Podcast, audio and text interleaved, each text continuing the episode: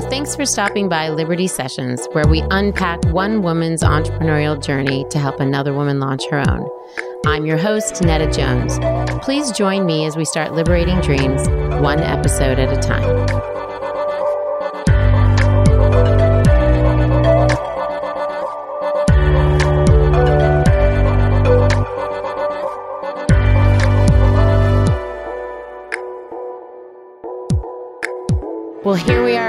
Liberty listeners, for another podcast. Um, and we're so happy that you're here with us. This time we have actually a dear friend of mine, Claire Crisp, who has just authored her very first book. And we're excited to tell you all about that and all about how she got to this point in her career.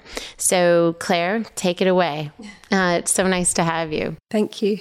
Um, why don't you start by telling us a little bit, since the book that we're going to talk about is so much about your personal life. Mm-hmm. Before you tell us that, tell us who you were professionally before you okay. started doing this. Yeah, thank you. Um, I was born and raised in, in West London, and I went to college um, actually at the Florence Nightingale Hospital called St Thomas's, and I trained to be a physical therapist, which was amazing. And I, I went on working um, in London area hospitals for the next 10 years. So, so that part of my, my career was very much clinically grounded. And um, I went from there to um, moving towards part time work in the evenings once I had my first two children um, in my early 30s. And then uh, having um, got married to an academic, the those years were spent very much traveling around trying to find a job and secure tenure and um, move to various countries for postdocs and so on. So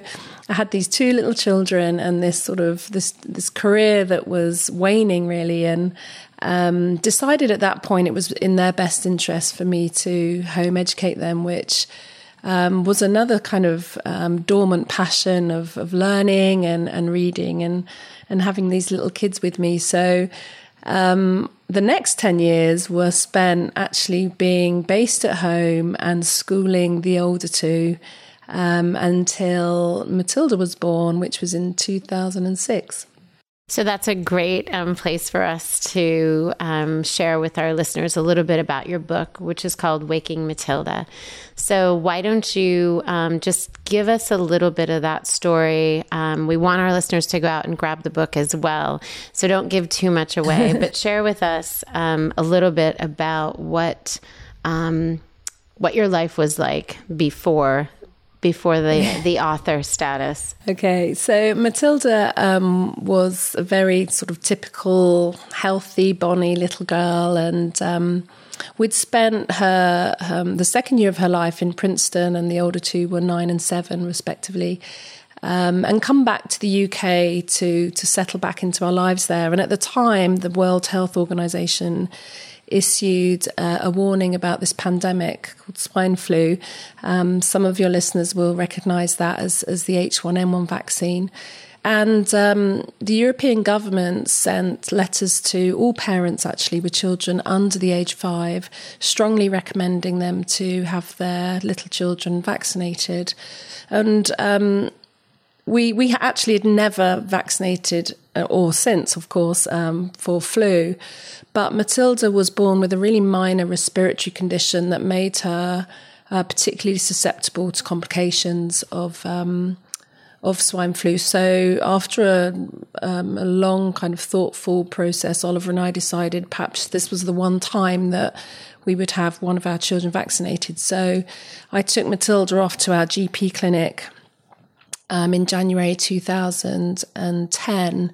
And within weeks of that vaccination, she began to display a really um, bizarre plethora of neurological symptoms. And as a clinician, I realized at the time, although the symptoms were somewhat staggered, um, I was very much aware of how serious they were. And um, we spent the next six months going in and out of hospital and trying mm. to find some answers for um, her symptoms, which. Were you assigning it all? To, assigning her symptoms to the vaccination at that point? No, no not at all. What's, Absolutely what's, not. happened? No, I mean, the first symptom, which was rather odd, was that she suddenly was unable to sleep at night. And what she did do I mean, we now know it to be something called hypnagogic hallucinations, but but of course, without a name or a label at the time, we just thought she was having really terrible dreams and and for some reason just could not sustain sleep. So we were up with her a lot at night, and and she also began um, sleeping excessively during the daytime. Like one minute I'd be speaking to her, and the next minute she'd be on the floor asleep behind my feet, and I'd nearly trip over her. Or, or I'd say to the children, you know, just go ahead and get in the car.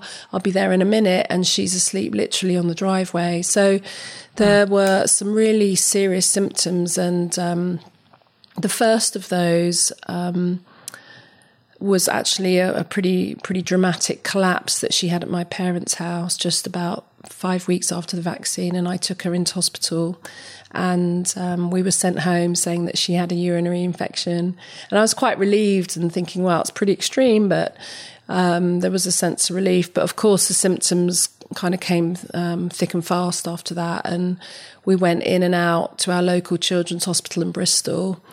Um, and initially, they thought she had a cerebellar brain tumor, tumor because she was unable to walk in a straight line and she was slurring her speech and she'd become incontinent and and gradually. And how old is she again? She was three. Okay. She was three. Okay. So she was very articulate, but because she was becoming sick, she was unable to really explain what was happening. So I was kind of drawing on my kind of maternal intuition uh, and also my experience as a clinician yeah. and, and adding those things together, just taking her back and back and back to the ER room until someone paid attention to her. So thank goodness for this person who identified what was going on. Right. What was your response? I mean, what did what did is it was a he or she? It was a he. It was a, a man, quite a young guy actually, called Dr. Shah, who must have been his early thirties, but was already consultant level. So he he turned up. Um, just a couple of days after Matilda and I had been referred to a psychiatric unit by by the team that were looking after her, and I was absolutely desperate at that point because, you know, I remember thinking, you know, it's it's not it's this isn't a psychiatric issue, and actually, if it is, that's that's actually the best news you can give me because I can do the naughty step. You know, I've got this parenting thing down. Um, but the, a new guy came into the room, the hospital room that she was in, and and he actually dismissed the whole team and, and told them to go and write her notes up. Um, he said that they were illegible. And then he sat down with us for about an hour and just listened.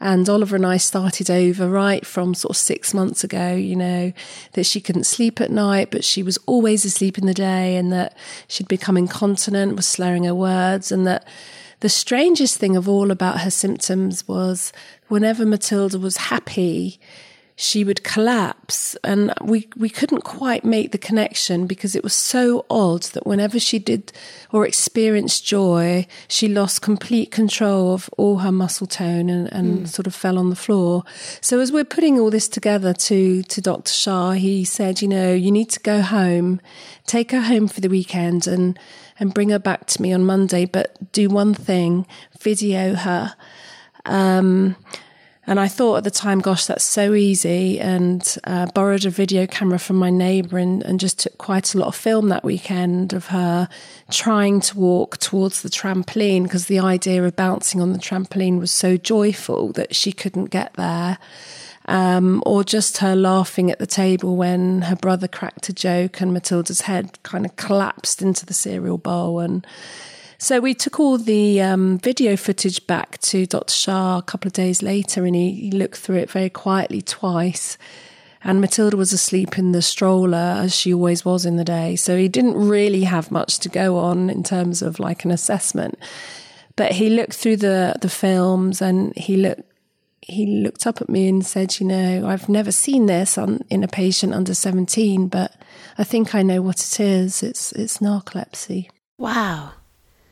Yeah. What What was your immediate response? Were you relieved that it wasn't something other than that? What did you know about um, narcolepsy? Um, yeah, I, I mean, I feel like I should have known more about it being a clinician, but physical therapists don't don't do much with patients with sure. narcolepsy, and it's it's a very under recognized and underreported and a misunderstood condition. So I don't think we see those patients in hospital.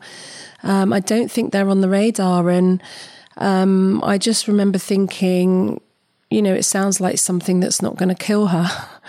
because yeah. we were we'd been warned that she might have had you know something much more serious and and her symptoms were so severe. I, I, think there were many nights and days when we thought we were going to lose her. So, so there was a bit of relief. Yeah, actually, I can there imagine. And so now, what do you do? What do you What do you do with that diagnosis? Um, well, well, you you he actually took some blood from her to um, confirm that she carried the genetic marker and rang us back a, a, couple of days later to say yes, um, she does have the genetic marker, and yes, she does definitely have narcolepsy. But in the meantime, you you do what everyone does. I think you just you just Google it, don't you? yes, I know can be doc- scarier. Doctors then. hate that, and I I sort of do understand that. But on the other hand, we were so desperate for information, and for me, I needed to know was it treatable? I sort of understood on a funda- fundamental level that she was forever changed and it wasn't curable. But that hope of of her having kind of a childhood and a life worth living rest in treatment and, and that's sort of what we put our minds to. That's amazing. And I can't imagine what that must have meant for you as parents. Um, and then your parents have two other children mm-hmm. too. So yes. you have to think about how do we navigate this as a family. Right. And I know that you were also having to navigate uh, your husband's career mm-hmm. and what that meant, and perhaps having to leave the UK, right. which ended up happening, right? Yes. Yeah. His um his job is interesting because he's able to um, translate his work over here in the US. And we hadn't ever really thought about uh, moving over here permanently, although we'd done a couple of postdocs, one at Notre Dame and one in Princeton. But as um, it became really clear to us that Matilda's um, condition needed expert um, and specialist help and treatment, and that that wasn't available to us in England, then we began to think about maybe Oliver's job translating over here. So. Um, that was that was a pretty remarkable situation in that he was able to apply for a couple of jobs and on the understanding that he had to prove that he were, he could he was the only guy that could do this job above any American. So it was quite a tall order, really. And that coming to California opened a door at Stanford, I understand, right. or was it the other way around? It was, was the it? other way around, okay. actually. So we we understood that Stanford was was the world leading centre for narcolepsy research, and that there was a team there and a, um, a specialist, a man called Professor Mignot. And I'd been in touch with his personal assistant, Marley Einin, who herself has narcolepsy, and she was the first person that really gave me a window um, into Matilda's world, this new world that she was inhabiting, and this this place really where Matilda went at night when she hallucinated. That we just couldn't reach her. So um, Marley Einin basically facilitated um, treatment for Matilda under Professor Mignot, but it required a move to the US. And she said she said two things. One of them was that, you know, if you can get anywhere in the US, we'll get Matilda the drug she needs. And the other thing was if you can get to California, then Stanford will be her local doctor. So the, the challenge was on. We had to get to, to California. well, you did, and we're glad we are glad that you did um, for Matilda's sake above all. But um, California is lucky to have you here, and really, this is a great place to tell your mm-hmm. story, mm-hmm. and has been, I think, a great place because of the resources that are around right. you. I want to tie something up for our listeners really quickly. So, was the narcolepsy a result of the vaccination? Yes. Okay. Um, and so now bring us a little bit into what's what's going on with Matilda today. How mm-hmm. old is mm-hmm. she? She's ten. And how is she doing? She's doing quite well. She's um, she's really she's optimally treated on a sort of a, a range of medication. The uh, most important one is a drug called Xyrem that she takes uh, twice at night, every three hours and that enables her to have a block of sleep at, at a time. Um, and she's on some daytime stimulants that help her stay awake when she's at school. Um, and they also help her condense her daytime nap. So, without treatment, narcolepsy is incredibly disabling because you the, the, the people are asleep all day on and off and and that's very hard to function when you're that sleepy at all and yet at night they can't shut down and sleep mm. and get restorative sleep so um, with this kind of very finely tweaked cocktail of medications, Matilda's actually she's doing quite well, but of course she's entirely dependent on on these medications. Um, so it sounds like she's having really a, quite a normal childhood as far as um, her circumstances mm-hmm. are concerned. Now, let me point back to you as a mother. So, if a child needs medication every three hours, there's somebody that's getting up to give them that. Yeah. So, what has that meant for you and your husband in terms of now that you you you keep referring to Matilda's world being changed, but your right. world was changed. Yeah. So, what what was that like? Yeah, no, I would. I mean, casting my mind back all the way to the sort of hideous year when she became ill and we didn't know what was wrong with her, right the way through to diagnosis, and then um, trying to forge forge a, a, pathway through to her being treated. I think all of those things um, on a practical level are life changing, but the the struggle I had really was was much deeper than that. It was a, it was an emotional. Um, heart wrenching and heartbreaking experience that lasted a long time. And um, when you go through something like that, I think it's uh, whether you like it or not, life is never the same and yeah. that was that was a real tension for me because I, I physically wanted to kind of turn back the clock i remember just trying to think if only i had the power to do that you know rip the clock off the wall and and turn back time the, the regret around the vaccine and the horror of seeing her suffer so so much was was an ongoing nightmare for me. So I think, you know, if, if you're honest with yourself, if you've been through something like that, it's what I would call a transformative experience. You are never the same. But you're right to point out the nights because our nights have not been the same either. Um, so Oliver and I take it in turns one night on duty and one night off duty. And the person that's on duty medicates Matilda. They get up with her twice. And also, she tends to wake like at five when her meds have worn off and mm. rummage around in the kitchen and try and cut an apple and eat. And so that's a bit messy. So the person that's on duty is pretty much up between three and four times a night. It's like uh, having an infant. yeah, I mean, and you just wait for those know, days please. to be over. I know. But it's, yeah. it's you know. It's never going to yeah. be over. Yeah. It's never going to be over. So the transformation to her life, the transformation to your life and your family's mm-hmm. life, was this something that you knew I have to write about this? I have to tell this story. What give us a little bit of why you wanted to tell such a personal story?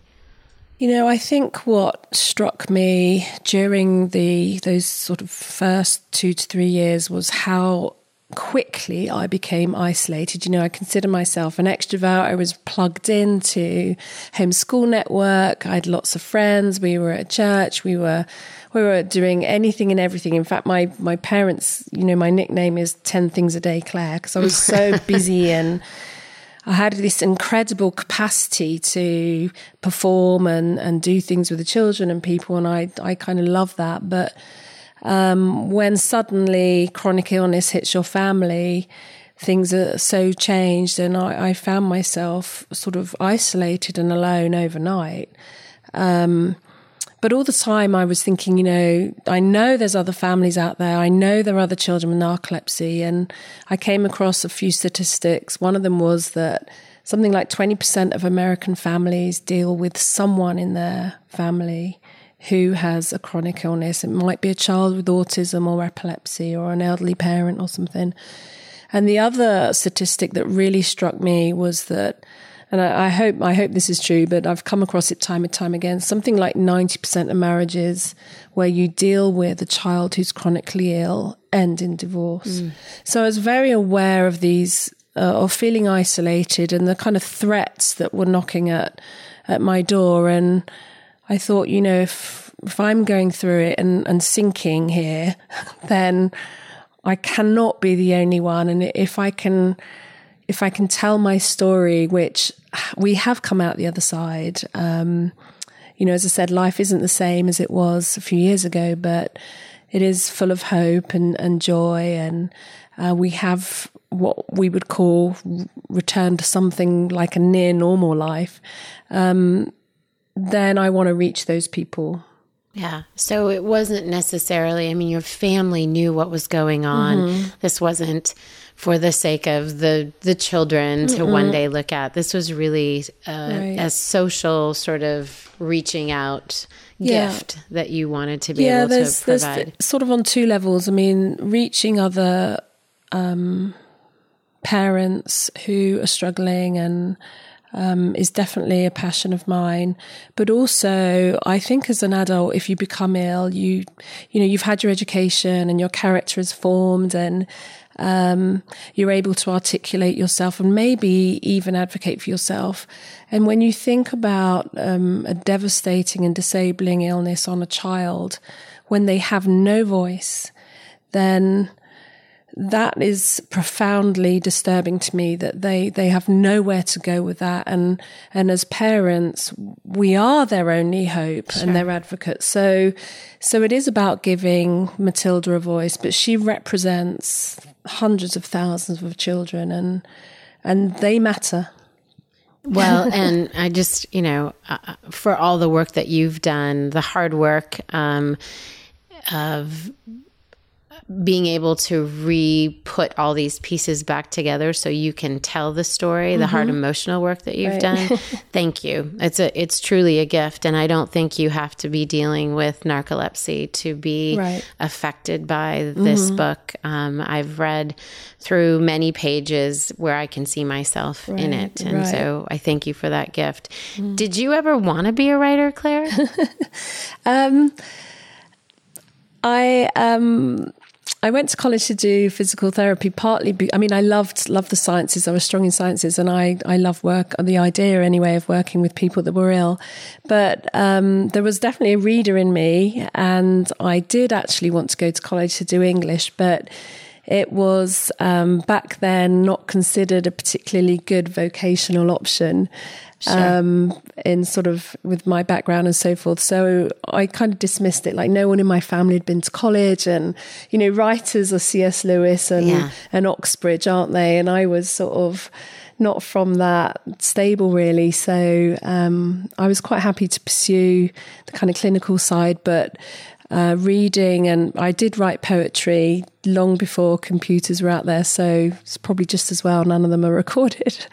But um, I read. I definitely was a reader, um, and I think being married to a writer, that that whole world has has been part of my world. It's yeah. been pretty natural, really, to yeah. be able to. Well, it's outstanding. Um, you, you. Uh, gifted me with a few pages to read before the book came out, and it was such a stark.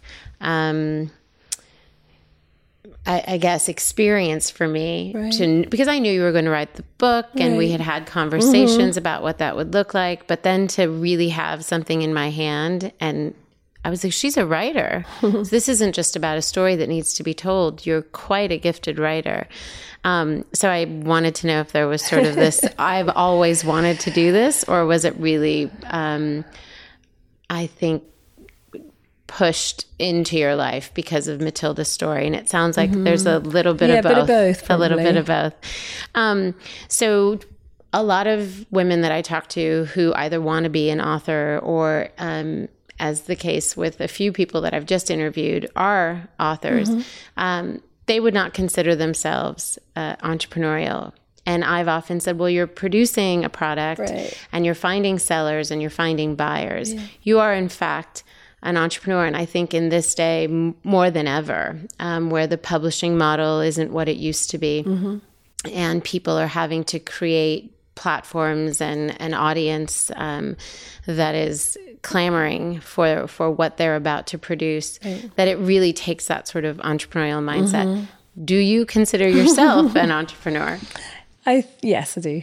and did you in the process? I mean, I just as we walked in to right. set up for this, um, on Claire's kitchen table is a giant piece of like craft paper, butcher block paper um, that you would see in a like a hipster coffee oh. shop or something.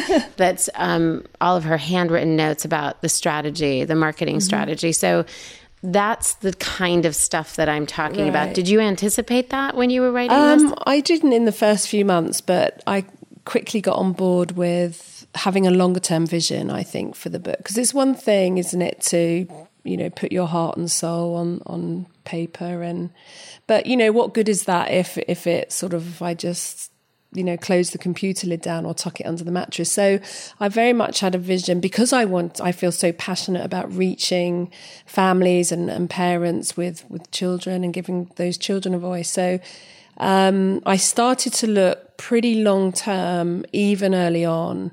And it, it was, um, you know, very clear to me that you needed to have a marketing strategy. I mean, I don't particularly love that word, but, um, but it's true. it's true. And I think it, it, uh, this came up uh, when we interviewed another author who kind of made that whole thing like it was ugly and mm-hmm. it diminished the value. Mm-hmm. And the reality is, it's a strategy to get right. this very powerful piece of information and this right. very powerful story into someone's hands. And there's nothing ugly about right. that, right? In fact, I was surprised really because, you know, I came to blogging uh, probably six months into the book, somewhat reluctantly, because I thought, really, do I have to, you know, do I have to do a website and all that as well? It's just going to slow me down. But you know, the wonderful thing about um, blogging, apart from doing these like vignettes of your life and sort of practicing your writing skills, is is the connectedness you have with people sure. and your audience, and and that surprises surprises surprised me and. Um, it was just delightful to kind of be able to reach people and impact people and see kind of how effective just a few hundred words were in reaching someone that you know lived on the other side of the world so sure. so it was hard work but it, it was you know really delightful in terms of me being connected to i suppose my audience and you know that word platform yes more people read it and that was always pleasant but um, it was it was knowing that what I was writing was resonating with people, and if it resonated on a blog post, then maybe just maybe, yeah, my book would touch those souls, and that was exciting. Well, and I can imagine that for the blog readers, it was this this buildup of anticipation that we've been on this journey with Claire, yeah. and now when the book is out, we can right, celebrate right, and right. read all of it mm-hmm. in Join its it together entirety. Right. Yeah, really yeah. get a, a, sense of that. Um, now that you're a published author, and I would say, I don't know if you say, but an advocate, mm-hmm. um, which of those two titles do you hold most dear?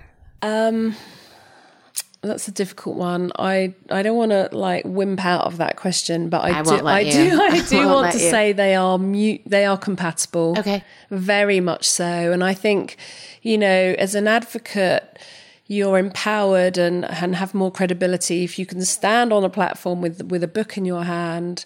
Um, and equally as an author, you have a voice to be an advocate. So those things sort of are very married to me, and um, I think they, you know, I, I feel if I have a, a platform to stand on at a conference or when I speak, um, both of those are are apparent in you know how I deliver and, sure. and, my story. It's very hard to disconnect one from the other because my my story is um, is about both really. Well, and I would think one offers the other credibility, right. validation. Right. Um, it, it, in and of itself mm-hmm. is its mm-hmm. own platform, yes. um, depending on the particular venue or audience yeah. that you're speaking to. Um, okay, so this is where we sort of transition. Um, but actually, before that, I want to ask you what kind of, what is your next move personally? You've talked about you want this book to be um, a long term project. Mm-hmm. A lot of people put out a book and it's it's exciting and there's all this mm-hmm. energy around it and then it's it's over. And for you because of the story and mm-hmm. because of the people that you want to touch and because you are acting as an advocate it has a longer life. But what's mm-hmm. what do you view as next? Is there another book on the horizon? Are you going to spend time on a speaking circuit? What can we um, expect from I you? think there's two things. Again, going back to the previous question, one of them is that um, as an advocate, I'd like to continue to give to reach those families and, and give those children a voice through through my our own story and um, speaking on how to raise children who are chronically ill and live fully. That's that's something I think that's um, really passionate um, to me. That it's one thing to have a chronically ill child, but you don't kind of have to live you know where I was a few years ago, like broken and just couldn't see a way forward. There, there is a way forward, and having come out the other side, I want, I want to share that with people that life doesn't look the same. That Matilda can't do all the things her friends can do, but she can do these other things, and those things are really beautiful and meaningful, and they, they give her and our lives meaning. So, there's that. Um, definitely on the advocacy side, um, and on the writing side, I've I've loved the process so much that, um, and even just like setting up my own publishing company and um, getting that book in my hands, I think there's a lot to share with how how that process works out and how exciting it is and how doable it is. I mean, Yeah. I'm surprised that Yeah. you know, a few years ago, I was still like knocking on all those publishers' doors and waiting for the email that four months later came through and said, It's really well written, but wait don't make the dumb person Oh, sound sorry. american I'm sorry. oh, yeah, sorry. Uh, it's okay they we'll were American, yeah. Um, so I think that you know um, self-publishing is is super exciting right now, and it's moving at an incredible rate. And I, I want I want to be part of that. And That I'm asking you that question Oh, the that second next? half sorry, because I'm it's it's I'm so excited that you self published and that Yay. we we have you to to inform us. So now for real, Okay. we're going to All right. transition into you as the expert, into you sharing advice with our listeners. Mm-hmm. There are a lot of people that are listening who either want to write, have always Right. dreamed of writing a book, don't know where to start, Right. are intimidated, um, or on the flip side, think all they need to do is put up a few blog posts and everything is going to be dandy. Right. So we want you to sort of give us the skinny on those things quickly. Um, why don't you start with since you were talking about the, the self-publishing thing why did you make a decision to self-publish versus because you the reality is the book is so good that if you waited a little bit longer Maybe. it, it, it, it could have happened so what give us um, that process I think tell the, us that process The project for me was time sensitive. I want I I really knew there was a story there, and I was determined to write it, and I was well on my way, and.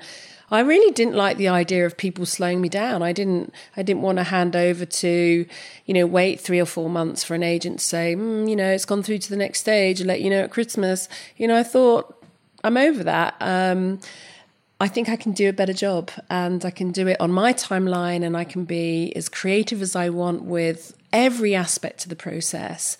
And seeing as I'm going to have to market this book anyway, Yes. I might as well get the profit for it. So, um, Let me, I'm going to stop you there because that's a really, really, really important distinction is.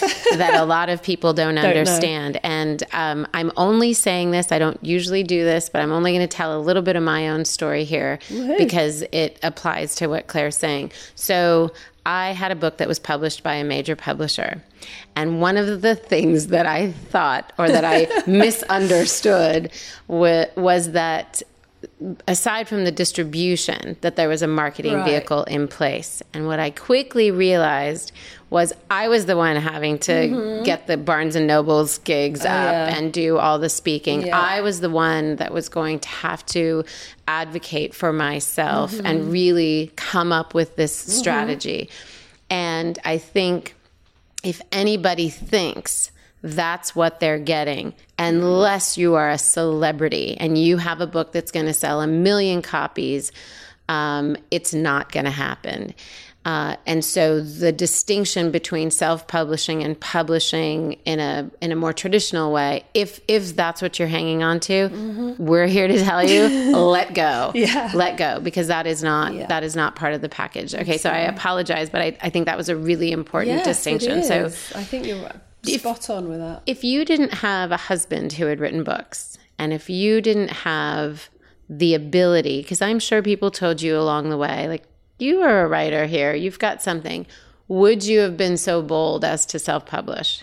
Well, I actually wanted to self publish early on. Oh, you did? I did because I, I've seen him publish 20 books and get a check through after seven months for 17 cents. Yeah.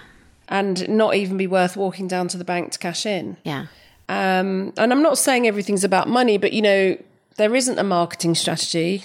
Well, He's no, you like, actually end up being beholden to right, the publisher, no, it's so it's hard. Worst yeah, case it's scenario. and also, he, he's a fast writer, unlike me, and he'd submit a book, and honestly, it would go go out the window. We'd not even think about it for two years, and then it would. And I just thought, I don't want to wait two years. Yeah. There's print on demand technology, people. Come on, yeah. you know. What are we waiting there's for? There's CreateSpace. There's so many resources. I mean, in fact, it's overwhelming to try and kind of sift your way through what what's a good fit for you, but you know, with that amount of available and affordable resource, you know, I, I, I want to talk about cost for a little bit because my budget was minimal for my book. And um, I've already broken even on it, so I'm only five weeks in, and I get that it's not awesome. all about money. But you know, I've paid. In. Why in, though? Why do we diminish it and say it's not all about money? Right. It it costs money to publish these things, it and does. wouldn't it be lovely if there was some residual income that was coming from Oh, this it really after after all of your hard work? I think it's totally Yeah. fair to and I think. I think the the fiscal reality was definitely up there for me in um, deciding to go on the self-published route. So actually, my husband was like, you know, is a lot more kind of kudos with with being in a you know going trade. I'm like, but I don't need kudos. I don't need a job. I don't need to be Yeah. That's. I don't need someone to tell me a good. I know I've got a story, Yeah. and I know I can write it. So actually, Yes, she just said that, everybody. we should just drop the mic and end this right now. That's, no, you're um, right. I didn't actually. Then I started to turn it around and think, actually, these these traditional publishers, they're holding me back. Hmm. They're holding me back. They're slowing me down. They're not going to give me what I'm going I want, and they're going to make me work for it. And I've done the work, so I'll, I'm going to take it and run. And and I think because self publishing is moving so fast, and is there are so many opportunities, and you know, you hold a, a self published book now, and you can't tell the difference. You Yeah. know, five years ago, I think you would have said, "Oh, it looks a bit, you know, it looks a bit self-published or whatever." I think Yeah. that technology's changed, um, and with print on demand, right there, you can upload your book onto CreateSpace, and seven days later, hold it in your hand. I don't know a single publisher that would do that for you. No, no, it, it there isn't. There there isn't. isn't one. No. And I would I I don't want to throw anybody under the bus, but I would also add that you even in the publishing process, you have to have your own editors, your own you cannot rely right. on that beast, that machine, because of what's happening in the publishing world. These 22 year old graduates Right. are there. Every few months, there was somebody else doing Right. the editing, and no one knew where the last person Yeah. left off. And so I think what's happening in the publishing world is affecting the traditional Mm-hmm. publishing model, and what's happening at lightning Right. speed, as you mentioned, in the self publishing world is starting to it's starting to build scaffolding for really good writers to go out and do their own thing. Yeah. And the um I think it used to be that you wanted the traditional publisher so that you could say I had blah blah blah. It doesn't matter anymore. People want access to information and there if there's a blogger that can get the attention that they can get, then surely a self-published book it, you know could do the trick. Yeah. So tell us a little bit more because I think this is a really important subject I want to spend some time on. Is there somebody that you would recommend, you know what, perhaps you should go the traditional publishing model versus um, this wasn't a trick question, but it- I always want to know because sometimes we say things and we say, oh, that was good for me. but for right. someone else, Yeah, um, it is a good question. I think you know if if if your career um, and job depend on being trade published, like if you're an academic and you mm. need the kudos yeah. of publishing with OUP, whatever. Are you saying kudos? Yeah, just for our kudos. Yes. I'm teasing you. Did I say it right? You. you said it perfectly. I, I, prefer the way you say it, actually. You know, if you need that, then knock yourself out. Yeah. Um, I'm not sure who who else other than scholars in the academy would need to go trade at this point? Yeah. That that sounds a bit of a, a wide statement, but fiction, non-fiction, you know, I've been in a writing salon and people are doing everything from memoir to mystery to YA to poetry and and totally successful and, yeah. and um, kind of realizing their dreams and, and not being held back. So I'm not I'm not sure, other than academics. That, if, that's a, no, that's a good answer, and I think again yeah. an important distinction. Right. Um, okay, so there's a woman listening right now, and she's thinking that she's always wanted to do this writing thing. What personality trait do you think mm-hmm. a writer must have? And you would mm-hmm. say, if you don't have this, just find something else. Go start a yoga studio. Right. Um, and, but if you have this, you're golden. Okay. So if you have even the slightest bit of introversion, I think you can do it. Now, I I was an extrovert in another life, and and partly that changed for me when Matilda became sick, and I was just home a lot more and a lot more reflective and alone, and um, but writing um, is somewhat isolating because mm. you're like physically sat down mm. for a few hours a day. So um, that might be challenging for wild extroverts. I personally like I like that time out. Um, yeah. So um, that sort of feeds my introversion. And when I'm needing company and I'm still writing, then that's where writing groups and and conversations with other authors come in. So if you were like right off the end of the extrovert spectrum, yeah. you might struggle a little bit. okay, that's good. Just that sitting still and being with yourself. Yes, you yeah. need to be happy with that for sure. Yeah, definitely. I think you talked about you were more of an extrovert, mm-hmm. and then in your case through Matilda's story and and what happened with her. But I would say it's it seems to me that as people uh, get more wise backslash older right um, that we start to settle into mm-hmm. some personalities right. that we didn't necessarily right. own as we were younger because yeah. I, I think i'm moving more into that introverted right. space as i or maybe something to do with like I quite like being with myself. yeah, no, I actually think I, I think there's a lot of wisdom okay, in that I'm okay statement. Company, yeah, I'm I'm okay company, and oh, this um, isn't too bad. no, no, and I'm more comfortable in my right. own skin. I hope that's what it is. I hope it's not just because I'm lazy and I don't want to go out. Maybe it's a little bit of that too. Um, you had talked a bit ago about.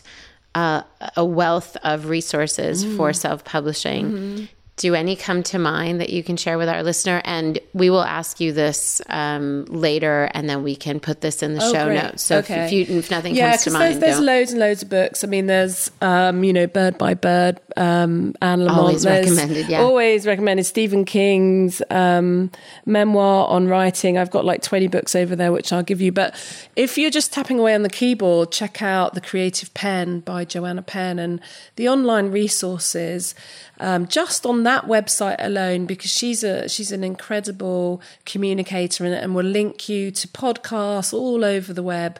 So just hit the Creative Penn and you'll be there for like a week. Oh, that's look, great. Yeah, it's incredible the resources. She's so far ahead of the game and um, everything from like cover art to soft launch to post launch depression to you know why to self publish and um, all those all those little worries that you have as as you start out, she she covers. Somebody's holding your hand yeah. along the way. She, oh, that's she great. She connects everyone with everyone, so there's there's a good place to start. Okay, that's a great tip. Thank you for that. Um, okay, talk to us about the day to day. Did you have a strict writing schedule, mm-hmm. and do you recommend that? Yes, I did. Um, I have to, you know, because I do medication with Matilda at night. I'm tend to be, you know, not quite so awake at certain times of the day. So for me, it's really been important to stay connected to the family and the kids and, and what's going on with the professor. So I get them off to school. And the other, the other thing that's quite important to writing, as well as just sort of sanity and my sleep habits, but is actually to do a little bit of exercise, not too much. But so I hit, I hit the gym or Zumba or something between like eight and nine, and then head back to the house and I write between 10 and 2 in the afternoon. And Is that because that's a great Yeah, it's my most creative time for you? yeah, you? it was my most alert, Okay. awake. Um, and then I sort of after that, I think I mean for me, I can't I can't really do a lot more than 4 to 5 hours of intensive writing. And sometimes it's revision or um, if I'm having, you know, if, if, I hit a wall with a paragraph, I'll ditch it and and read uh, yeah. read memoir or just immerse myself in in the genre or just get some writing tips or blog, switch to my blog or website. So really, those four hours, and then after that, once the kids are home, it's all over. yeah, and yes, it is. Um, it truly is all over. Okay, Claire, what do you wish you would have known when you began this process? Oh, I think the answer to that is somewhere it rests in self belief. Hmm. I think I wish I'd known I actually could hold that book because there are so many days where I thought I can't do it and it's too hard and certain obstacles that would come my way like getting rejected from publishers sure. Uh, you know you have to develop a really really thick skin and make this decision that you know what everyone has a bad day and that is not going to change the trajectory that I'm on. So um, I think a little bit more self belief just you can do it you can do it you can do it. How can you give that self belief to a listener who's going through that right now because it's you're you're yeah. saying that on mm-hmm. the on the other side on the other side I you've know. come out there so what could you have done or is it just a just just believe even no. if there's no evidence of right, anything right. other than um, you can do it no i think it's like it's that question isn't it how hungry are you how much do you want it like, yeah. are you prepared to sacrifice things and move your calendar and put some aspects of your life on hold and take it when people say, mm, you know, have you thought about doing something else? Or, um, or you get rejections. Like, what voice are you listening to? Are you listening to that, or is it that that fire in your belly, that inner voice that says, you know what, I'm going to do it, and if I have to move obstacles, I will move them and I'll pick myself up the next day, however tired I am and however hard it is, because at the end of this, I'm going to get this done. And was getting it done about getting the book published, or was getting it done about getting this story of Matilda and your your life and your family's life? What was the mm. what was the thing that, and perhaps it switched day yeah, to day, but yeah. what was the thing that fueled that fire in your belly? Yeah, I think early on it was definitely about getting the story out and um, just working through all those memories and those emotions. And that was sort of a bit ugly for the first two years. And I'd once I'd processed that, and it, it was therapeutic to put it. I hate that, yeah. but it, it, actually was really helpful to to put it down because yeah. I felt like, you know, people, the doctors should have listened to us and they should have taken us seriously and she should have had treatment. And we shouldn't have had to have moved halfway around the world to, to get her the care yeah. that all these other kids in the UK still don't have. So there was some kind of validation in that, putting those things down. But towards the end of the project, so easy to give up at the end because it yeah. just gets harder yeah. in the last three or four months. There, is there were incredible obstacles to overcome. And uh, and then it became more about like I've got the story down now I need to put it in people's hands. So so it did change slightly. And it's you know do I finish this project project or does it does it go under does it go in the drawer? I don't know. Uh, well and now that it is finished um, and you have that piece in your hand mm-hmm. that you can be proud of it's not over you are still trying to get it right. in people's hands. Yeah. So, what has that um, challenge been like? And is it something that you feel prepared for because you have this book and you're mm-hmm. like, no, I want to, I, I, believe in this now? Right. Or is it altogether a new challenge? Well, I love learning um, and I do sort of like a new challenge, really. So I think, I think I'm on board for a new challenge. And it is, is completely new to me, this sort of post launch marketing. Because just mm-hmm. when you think, oh, I can, you know, sit down and plan a vacation, it's like, okay, and your sales are dipping. So what are you yeah. going to do about it?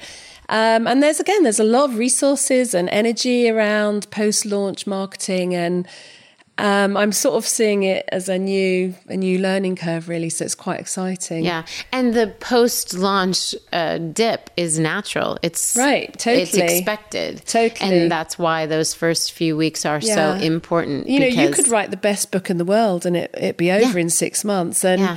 Um, so it's really what's next. Yeah, that's that's the million dollar question. Have you seen anything, or perhaps it's even in this, uh, you know, some of the resources that you shared with us um, that has addressed the the marketing strategy, something to look out for, something to to mm-hmm. plan ahead that. Um, maybe you didn't listen to and you said, oh, if only yeah, I would have. Right. Yeah, because then, you know, when you do a website and a blog, I mean, I love the writing side of it. Never been super comfortable in front of a camera. So I've sort of shied away from that. And over and over again, you can see when people put like a 20 second video, like the one you put of your daughter. Yeah. I like, I watch all those. They're brilliant oh. of her oh. singing. of her singing, yeah. I was like, what? Yes, and there's, yes, some, yes. there's something about video that just catches yeah. people. And I, I've not done that. And I probably just should buy some gear and, or I think you should, and I think you should. You don't have to buy any gear. You, you know some people. Lots of people love you. They can they can come up with a oh, video dear. for you. But I've seen you live. Mm-hmm. Um, it was at your book launch, right. and you were hilarious, and you told the story in such a compelling way, which our viewers have just listened to to that themselves. But um, you brought something that was really painful. Um, you you you brought some humor to it you brought real life to it mm-hmm. and you made the audience around you aware of what their own Matilda story is okay. in their life. Okay. And I think part of that is because we're experiencing you live. So okay. I'm encouraging you to get in front of a That's camera. A good challenge. Plus you're adorable. Oh, so, so, come sweet. on, get get in front of a camera. I'll you can do it. it. uh, I think you should. um, so I mean I think that's something that you're saying to the listener mm-hmm. actually like take advantage yeah. of some of the mediums that are out right. there. Just because you're writing and you're a writer doesn't mean you can't take advantage yeah. of whatever else there is. Have you benefited from mm. from social media yeah, in that? I have. In fact, it was I think it was you that taught me the hashtag about two years ago. I'd never even heard of a hashtag. oh, I gosh. think we were on the phone and I'm thinking, what's a hashtag? yeah, I've come a long way in that time. In fact, I mean, the one thing I want to get a bit more into, I my my kids won't believe I'm saying this, but, but it's YouTube, isn't it? Because yeah. those those pithy videos that these authors write that are super funny and they're like in the back of their garage and yeah. the dog's like throwing up in the background. Yeah. I love it. Um, yeah, I think I could well, do that. It makes them actually. very real. It makes them it's very so real, real, and I think that's that's what you relate to. You yeah. know, I mean, I would still love to have lunch with J.K. Rowling, but I, I'll take the YouTube videos and. So yeah, get they're not mutually exclusive. No, we right. I should do both. Happen. Dream bigger, yeah, girl. Yeah. Dream bigger. Um, so yeah, I would I would sort of try and push out into some of these areas of social media that you might not necessarily thinks you. Yeah. Um, because hey, what's the worst that can happen? You can laugh at yourself, and we all make mistakes. And I think you know, for it looks great. The book looks great, and it looks like this great success. But I tell you, for every day that's been successful, I've probably had seven that have been terrible. yeah. Okay. So that's I think a really important right. piece of information that everyone should just oh, assume.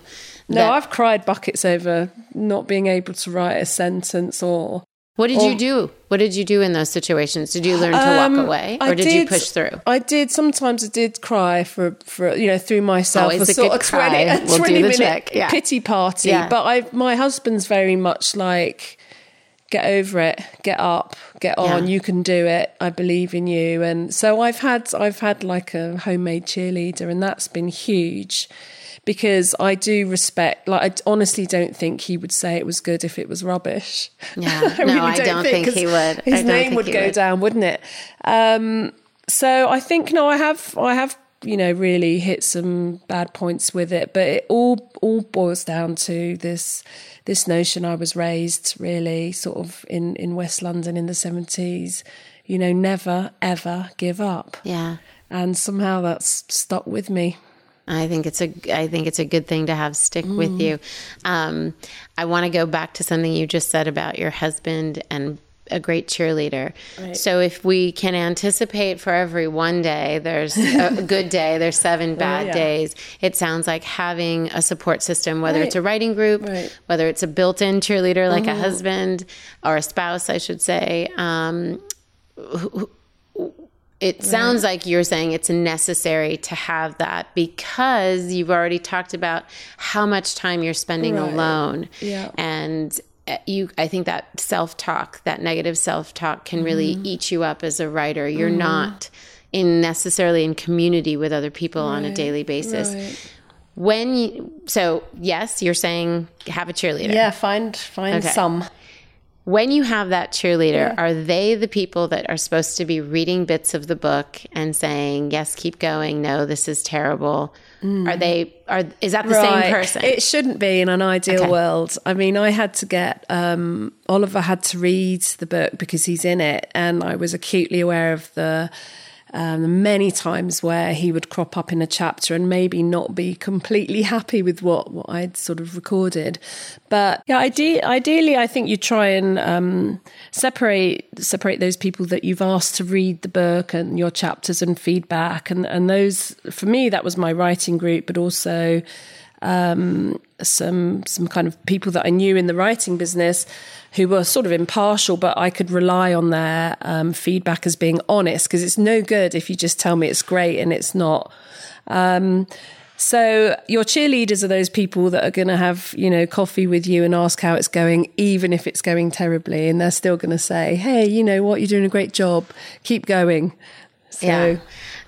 I think I'm glad that you made that distinction mm-hmm. because I think sometimes we assume it's the person right. who loves us the most and is closest to us, and they're right. not always the person. In fact, I did. I did make that. the mistake of sending it, sending a few chapters to my sister because she's a reader and she was also in the book, and uh, but I, I sort of had in my head that she would send it, you know, send some comments back, you know, critical comments, yeah. um, and she just sort of got got few chapters in and said it's too heartbreaking i can't do it and i realized ah. at that point that i'd asked too much of her and she was the wrong person to ask because she's my sister and she loves me so yeah. i can't expect her to come heavily down on me for my, you know, grammar or sentence structure. Well, especially or, given the subject matter. Right. If so the subject matter were different. I learned, yeah, I, I learned some. Okay, so subject matter matters. Yes. That's good, that's good to know. Okay, yes. so this, we're going to switch things up again. Mm-hmm. Um, this is kind of our fun, silly part of the interview that we just, we want our readers it. to get to know you a bit. So we call it our quick six. So I'm just going to ask you a question and just quickly give um, your answer. Okay. So do you prefer a nine to five or a flex schedule? Flex schedule. How come I knew that you, you were going to say that? Um, vacation in the mountains or the beach? It's um, difficult. Mountains. Well, both, but mountains first, then beach. Okay. Okay. It's good to have them in order. um, prefer working from home or an office? Definitely home. Okay. Well, I wish everyone could see. Um, we're going to take pictures okay. of Claire's um, oh, writing den. it's outside amongst the trees. It's absolutely adorable. Um, and then, would you rather work alone or with a team? I think we know the answer alone, but I I like a little, I like a small team to back me up, especially when it comes to technology. I need a bit yeah. of help with that, so yeah. I do have a little team. Know what you're not good back. at, and get oh, those I definitely know what I'm not good at. um, and then, would you prefer Thai or Mexican food? Um, years ago, it would have been Thai because Thai Thai food's great in England and don't they don't have Mexican here, but fallen in love with Mexican food since living in LA. Yeah. So I'm afraid that's now Mexican. Okay, all right. You're the second person that's answered that, so I, am glad to have some people liking Mexican food. And then this one. Um, my favorite question. You know, the name is Liberty oh, Sessions. Yes. And we've named it that because we think that women can be liberated through pursuing whatever they're passionate mm-hmm. about. Um, so, what does it mean for you to be liberated, Miss Claire Crisp? Well, there's two answers to that. I'll be quick. Um, First, for me, I mean, it would have been a different answer years ago, but of course, now I think the answer to that means to be free of of emotional pain and to be able to kind of um, live a life fully that while isn't you know, perhaps ideal or not exactly what I thought I was signing up to is, is still very rich and wonderful and, and, and not to be in that place where I felt trapped and heartbroken. Mm. So, and the other answer to that is, you know, my daughter, my eldest daughter's called mm-hmm. Liberty. I do. I do. And um, the professor named her when the moment she was born, because I had these other cute names lined up like Imogene and, you know, Hermione and this sort of thing. and, uh, uh, we'd lost our first baby some years before, and um, when the professor brought this this scrunched up little ball, six pound ball to my side, he said we're going to call her Liberty. And frankly, I'd never we hadn't even talked about it. And I'm like, what? You've changed you changed the plan. This and that's not right. You yeah. know, she's going to be Cressida or something. Yeah. And he said, No, her name is Liberty because she has set me free. Oh, oh I love that. so I love that name. Thank that's you. A, Thank you for having me. Absolutely. Thank you for being with us. Thank you for being honest and sharing your adventure. Pleasure. Can you tell us really quickly where we can get the book, yeah. Waking Matilda? Yeah, go to amazon.com or amazon.co.uk. Um, it's called Waking Matilda, a memoir of childhood narcolepsy. Um, or check out my website, Claire C. Crisp, that's C L A I R E C for Christine, and crisp, C-R-I-S-P.com, and you'll find the book and my blog and um, some cool photos and and we'll have all of that in the show notes too. So Thank there's you. no chance that somebody won't have the information Sounds they good. need. All right, Claire, thanks so Thank much. Thank you. Bye. Thank you.